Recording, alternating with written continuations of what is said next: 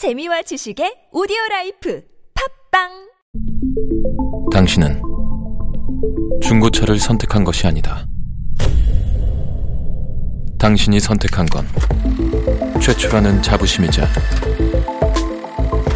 경계 없이 누리는 편리함이며 BMW만의 격이 다른 책임감. 당신은 BMW의 선택을 선택했다. BMW 프리미엄 셀렉션.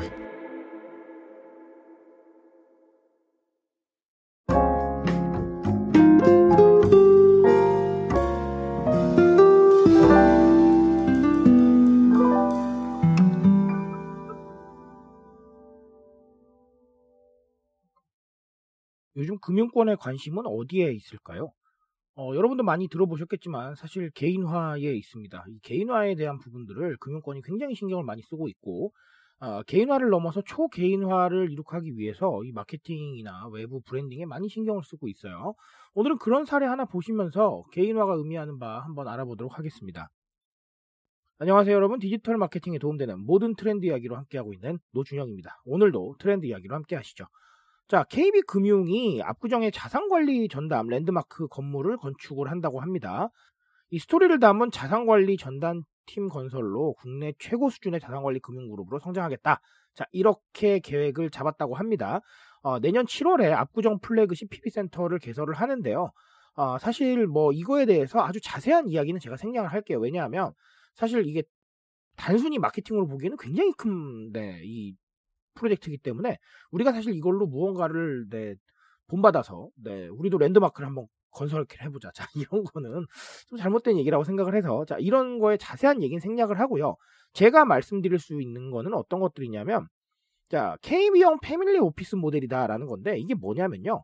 각 분야 전문가들이 상속, 증여, 뭐 가업 승계 등등 자녀 세대로의 부어의 이전까지 고려한 신탁 기반 초개인화 자산관리 솔루션을 제공을 하겠다라는 겁니다.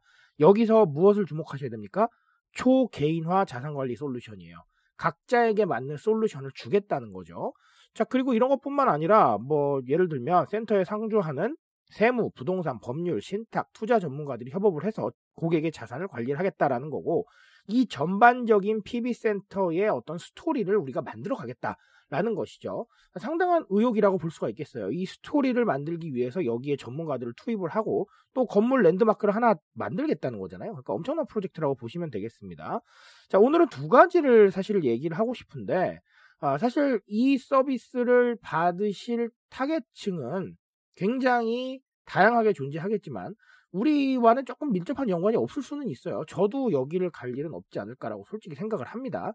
아, 그럼에도 불구하고 제가 이 사례를 준비를 한 건, 자, 금융권에서 이렇게 움직이고 있는데, 여기에서 도대체 우리가 무엇을 봐야 되는가라는 것이죠. 특히나 금융권에서 일을 하시는 분들이라면 더 집중을 하셔야 된다고 생각을 합니다. 자, 첫 번째는 스토리라고 말씀을 드렸었는데, 어, 이런 스토리를 담은 자산관리팀을 건설을 하겠다라는 것, 즉 내러티브 구조를 만들겠다라는 것이죠. 그런 실천으로 이 건물을 만들어가는 것이고 이 실천으로 여기에 전문가들이 상주하게 되는 거예요. 그러니 자 이런 내러티브 구조 스토리텔링이라고 볼 수가 있겠죠. 스토리텔링은 곧 브랜딩과도 크게 연관이 됩니다.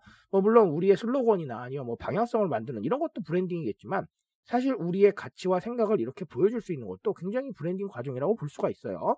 그래서 제가 이렇게 말씀을 드립니다. 디지털 마케팅 환경이나 뭐 마케팅 환경이나 요즘은 그렇지만 우리가 숏폼에 익숙해지면서 굉장히 단발성 마케팅이 많아졌어요. 그리고 저는 그런 단발성 마케팅을 상당히 좋아하는 사람입니다.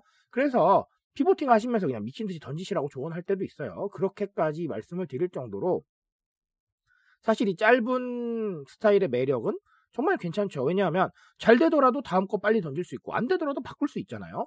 하지만 그 와중에 우리가 스토리나 브랜딩은 같이 가져가야 된다는 거예요. 이 부분은 시간이 많이 걸리니까 단발성으로 생각하지 마시고 꾸준히 기획하고 실천하시면서 밖으로 알려줘야겠다라는 겁니다. 이런 구조에 공감을 할 수밖에 없는 건 결국은 사람들이 가치를 생각을 하고 있고 이 가치의 향방에 따라서 내가 어떤 스토리에 공감할 것인지를 결정하기 때문이에요. 그러니까 단발성 마케팅만으로 모든 게 다 끝날 수 없다라는 걸 이제는 생각을 하셔야 될 것 같습니다. 자, 그리고 또 다른 하나는 아까 초개인화였는데 자, 이거 너무 중요한 겁니다. 우리 개인화라는 거 정말 앞으로 꼭 해나가셔야 될 것 같습니다. 서비스도 마찬가지고 우리 뭐 삼성도 네, 개인화를 하고 있지만 자, 그런 것뿐만 아니에요. 최근에 삼성카드 사례를 제가 말씀을 드렸지만 삼성카드도 개인화 네, 목표 꺼내 들었습니다. 여기만 그런 게 아니에요. 제가 개인화라는 단어로 찾아보면 정말로 많은 사례를 찾아볼 수가 있을 정도로 정말 각자의 생각과 가치와 취향과 생각이 정말 다양하게 네, 공존할 수 있는 상황들을 만들어 가면서 각자에게 꼭 맞는 제품과 서비스를 주는 것. 자, 이게 굉장히 크게 작용을 하고 있습니다. 각자 생각이 달라요. 그리고 그 생각을 소비에 반영하려는 자 개인이 소비에 발견된 시대입니다. 그러니까 이 개인화라는 건 반드시 이뤄가야겠다라는 부분.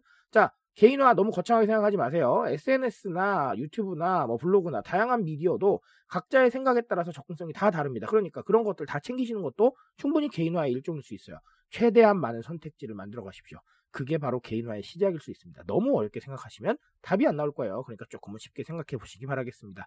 자, 오늘 KB금융그룹의 이야기로 제가 조금 길게 말씀을 드렸는데 어쨌든간 이 이야기로 또 좋은 교훈을 얻어보시면서 새로운 해답들 천천히 찾아가 보시길 바라겠습니다. 제가 말씀드릴 수 있는 건 여기까지만 하도록 하겠습니다. 트렌드에 대한 이야기는 제가 책임지고 있습니다. 그 책임감에서 열심히 뛰고 있으니까요. 공감해 주신다면 언제나 뜨거운 지식으로 보답드리겠습니다. 오늘도 인싸 되세요, 여러분. 감사합니다.